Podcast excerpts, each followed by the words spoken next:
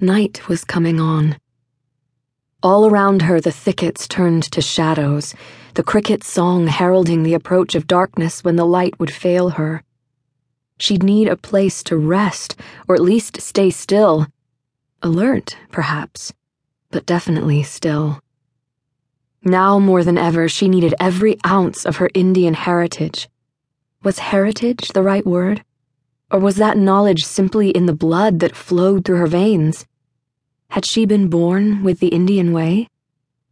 She guessed heritage fit more with the Amish, the people who found her when she was only a few days old.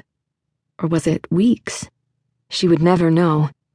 She only knew that she was a full blooded Lenape who was found by a white Amish woman.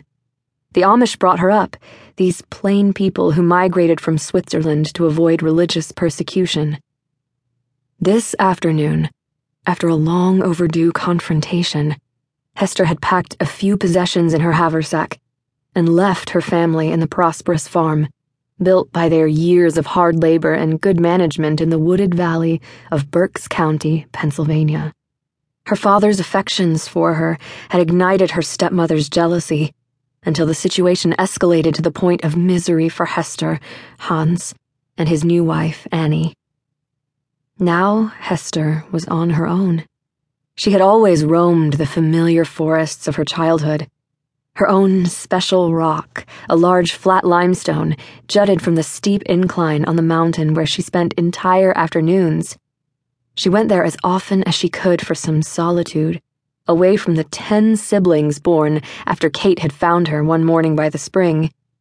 She loved the hills, knew the way of the forest, and was instinctively adept with a slingshot and a handcrafted bow.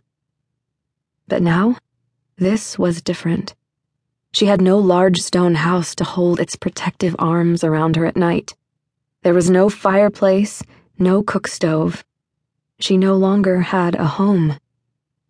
Hester Zug had gone to school for a short period of time, but letters and numbers got all mixed up for her like a pot of vegetable soup. She could decipher some words, enough to get by, but numbers she had no need for.